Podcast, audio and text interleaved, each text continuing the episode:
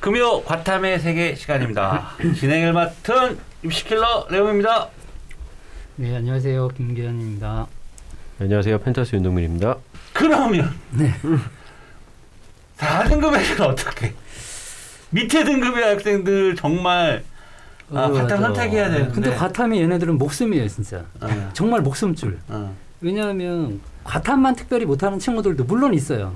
4등급 예, 예, 물론 내신이 4등급. 네, 그렇죠. 내신이. 어. 과탐만 특별히 못하는 친구들이 있고 국영수는 되게 잘 나오는 친구들이 있어요. 음. 국영수 잘 나오는 기준으로 잡으면 되는데 음.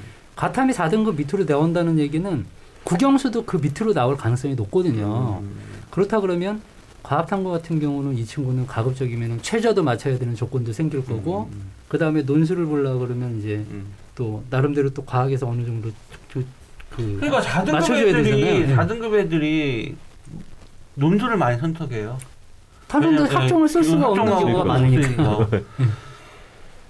근데 이제 논술에 최저를 어. 맞춰야 되려면 과탐에서 맞춰야죠 그 친구들은. 어, 최저. 그렇죠. 어. 두개합 아니, 7을 갖다가 그래, 못 과학- 맞춘다니까요. 과학 논술이 들어갈 때는 좀 너무 높다. 4등급 애들이 쓰기에는. 그렇죠. 그죠? 근데 어. 수리 논술을 본다고 하더라도 최저는 맞추려고 과학은 나와야 음. 된다는 얘기죠. 그죠. 점수가. 어, 두 개 합 7을 못 맞춰요. 어, 두 개. 그두개 합 5, 못 맞힌다니까 얘네들. 어. 6등 못 맞추고. 그러니까 과탐에서 1이나 2가 하나는 반드시 나와야 되잖아요. 두 과목 중에 한 과목만 선택하는 학교들이 많으니까 그죠. 그 친구들은 그런 학교를 쓸 가능성이 높기 때문에 예. 그러면 하나는 뭐 물리나 화학은 보나마나 이 친구들은 1단원에서 힘들어가지고 역학에서 버리고. 힘들어서 물리는 버렸을 버리고 거고 물리를 버렸을 화학도. 양적 관계가 되게 어려울 버리고. 테니까 버렸을 가능성이 높거든요. 거고. 어. 이 친구들은 무조건 생지를 할 거예요. 거의 대부분이. 그쵸. 그렇죠. 근데 어, 그 중에서 어. 더 집중적으로 많이 해야 되는 교과가 있죠. 예. 지구과학을 더 지구과학. 많이 해요. 예. 이 지구과학 같은 경우는 오답률 자체가 60% 넘어간 적이 여태까지 6월 평, 평가원, 9월 평가원 단 한 번도 없어요. 그러네? 오답률 네. 자체가 60%를 넘어간 적 저, 적이 없어요. 그러네, 진짜. 그렇다 그러면은 지구과학은 본인이 문제를 많이 풀고 하면 괜찮다. 어. 충분히 점수가 나올 수 있다. 그러니까 지구과학에 몰빵을 해야 돼, 이 친구들은. 음. 한 과목은 1을 찍어야 되니까. 가급적이면. 그죠. 예. 정말 1이나 2를 찍어줘야 두 개와 평균이라고 하더라도 유리하고, 어. 그 다음에 하나만 반영을 한다 그래도 유리하죠. 음. 그러니까 지구과학을 무조건 하는 편이 좋죠. 단, 지구과학에 크나큰 함정이 하나가 있어요. 음. 그 함정이 뭐냐면, 그 오답률을 보면, 음. 어, 물화생은, 물화생은 그 뒤로 몰렸는데 17, 여기는 뭐 18, 19번, 20번 문제가 어렵죠. 네. 제일 뒷장이. 네. 근데 지구과학은 오답률을 보잖아요. 앞쪽에 있네. 앞쪽에도 있고 중간에도 어, 있고. 중고난방. 다 있네. 어디서 갑자기 어려운 오. 문제가 출제될지 아무도 몰라요. 어. 이게 지구과학의 함정이에요. 어. 그래서 문제를 풀다가 아 물리나 화학이나 생명과학은 문제를 1번, 1번, 1번서부터 풀어요. 3페이지까지는 빨리빨리 푸는 거예요. 어. 맨 마지막 4페이지에서 걸리니까 거기서 신경을 많이 쓰면서 어. 시간 투자를 해야 되는 건데 어. 이 지구과학은 그게 아니에요. 어디서 갑자기 탁 하고 어려워지는 과목이 나올지 몰라요. 그러니까 전략적으로 접근하기가 쉽지 않은. 네, 정말 예. 말장난도 많잖아. 엄청 그렇죠. 많죠. 낚시 예. 문제라고 예. 하나요? 낚시도 많고 어, 그다음에 지구과학에 뭐- 되게 그런 게 많죠. 그렇죠. 자료 해석을 갖다가 볼 때 그래프나 이런 걸 볼 때 세로 축에 10, 100, 1000 이렇게 주는 거예요. 숫자를. 음. 숫자 자체를. 음. 10, 20, 30, 40 이렇게 주면 기울기가 이렇게 나와 있으면 금방 알거든요. 예. 아 이거 비례구나 이렇게 아는데 음. 10, 100, 1000 이렇게 줘버리면 똑같은 간격을 나눠놓고 나서 숫자가 달라져 버리니까 어. 그래프의 기울기가 나온다 그래도 어. 변화량이 달라지거든요. 어. 이제 그런 문제로 유도를 하는 거죠. 상위권 친구들은 안 속아요. 어. 근데 우리 친구들이 우리 마음 착하고 열심히 공부하는 우리 친구들이. 예, 해맑고. 정말 어. 안쓰러워 너무 너무. 어. 그래. 아. 그러니까 아무것도 아니거든요. 근데 음. 그런 부분이 함정인 건데 우리 친구들이 자꾸 너무 관대하게 풀죠. 문해력과는 어떤 관계예요? 문해력, 문해력, 문해력. 그러니까 아이들이 음. 문장에 그런 것도 영- 영향이 어, 있죠. 어. 예, 아무래도. 아무래도 이게 이제 자 물리하고 화학을 선택한 4등 내신 4등급의 아이들이 어? 물론 이제 이건 뭐 좀 내신이 빡센 강남 대치동 고등학교 일반적으로 봤을 때 어? 물리하고 화학하려니 수학이 안 돼. 난 생명지학밖에 없어. 지구학을 하려고 생명지학 전부 다 다 말 말이잖아요. 음, 글로. 됐고 보고 뭐 또는 그래프가 좀 나오긴 나오지만 야 이거 이게 해석 능력이 되게 중요하죠. 예, 음, 중요해지는 거잖아요. 맞아요. 그 자료 해석 이런 부분은 음. 저희가 이제 이제 지구과학을 뭐 2, 3학년을 수업하진 않지만 가끔 이제 통합 이라든지 음. 이 부분에 이제 출제가 되잖아요. 그때 보면 상당히 통합 자체도 많이 쉽지 않더라고요. 음. 통합에서도 지구하게 생각해요. 상당히 암기도 요하고 음. 본인의 음, 암기 많이 해야 된다. 네, 네. 생명과학보다 더 많을 어. 거예요. 암기도 요해야 요하고 그 암기를 이용한 이론도 요하고 음. 그런 부분이 있으니까 이게 오답률이 낮다라고 해서 사실 우습게 볼 게 아니고 사실 과탐 전체가 음. 아까 말씀하신 문해력이 필요한 부분인데 음. 사실 저는 제가 수업을 하다 느끼는 게 음. 아 우리 친구들이 한국말도 참 음. 어려워하는구나. 그렇죠. 네, 아우 단어 진짜 어려워요. 단어 자체가. 특히 수능 영역은 그래요. 네. 심지어 영어도 저번에 EBS에 나왔잖아요. 영어 자체도 문해력이 약한 애들은 독해 자체가 독해해놓고도 음, 문제를 말인지 이해가 안 되죠. 모르- 이해가 안 되는 네, 경우 있다. 맞습니다. 한국말로 바꿔놨는데 뭔 뜻인지 모르니까. 네. 그래서 그런 부분 자체 사실은 요 생지 자체를 선택하는 것 자체는 그 그 마음은 이해하나 음. 전반적인 베이스는 음. 일단 물, 물, 뭐 물리든 화학이든 생명이든 지구과학이든 음. 본인이 전반적인 그 베이스에 대해서는 조금 다질 필요가 있지 않나. 2학년 때 내신 할 때 그러니까 음. 가급적이면 기본적인 용어 자체를 갖다가 이해를 하면서 문제를 풀어주면 좋은데 네.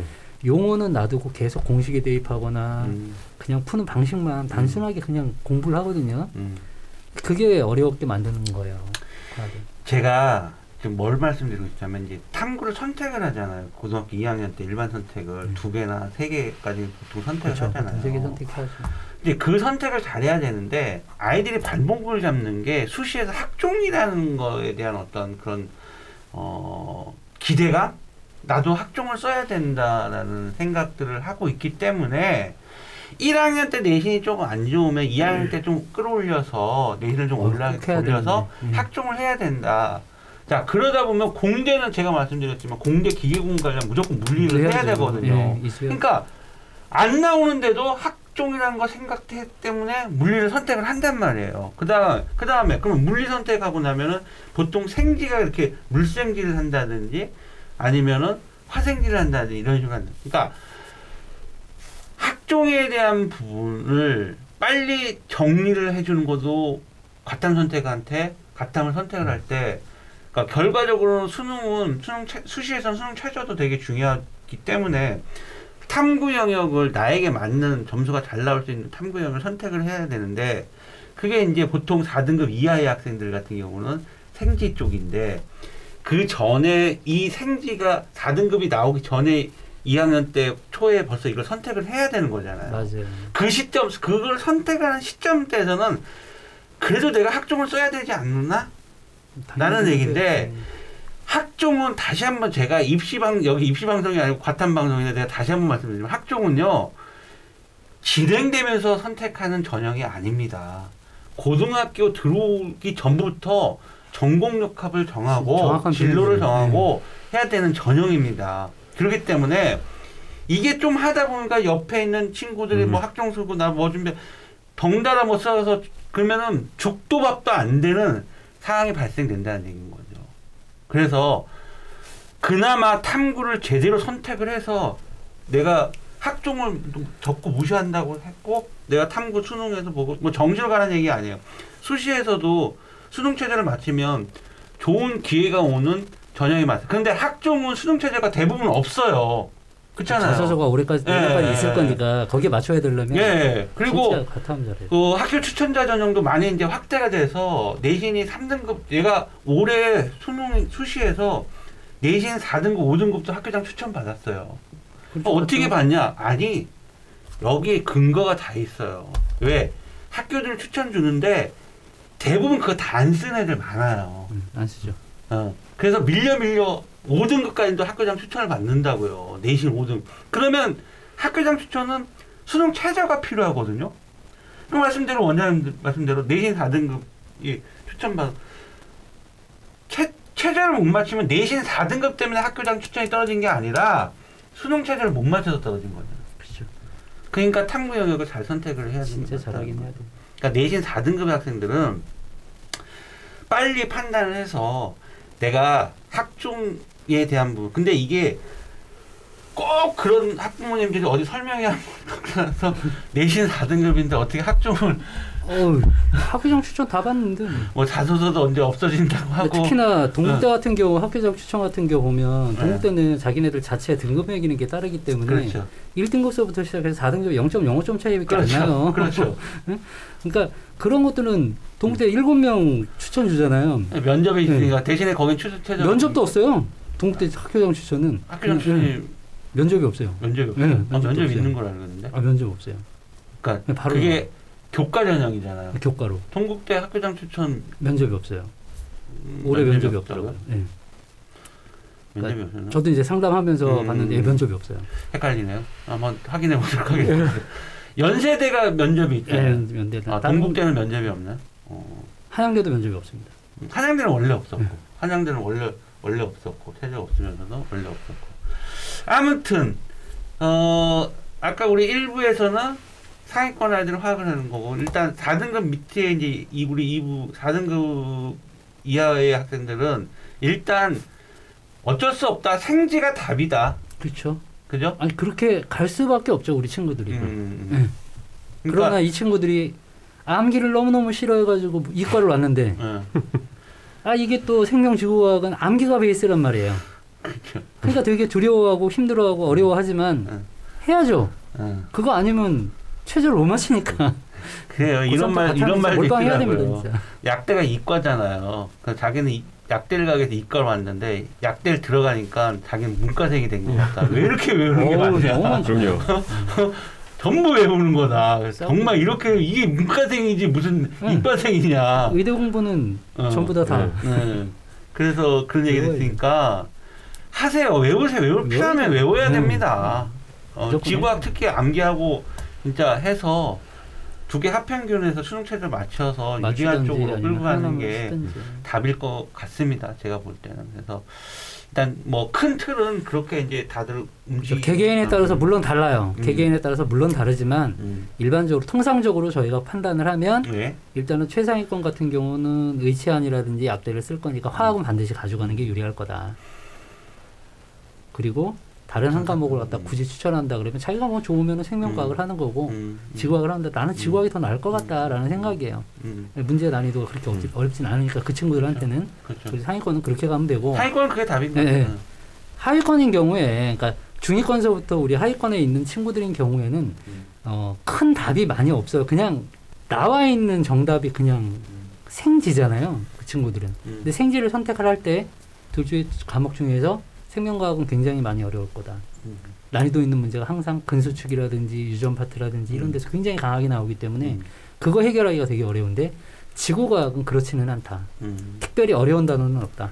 음. 그러니까 지구과학을 많이 좀 해서 등급을 올려라라고 음. 좀, 좀 이야기를 해주고 싶은 거죠.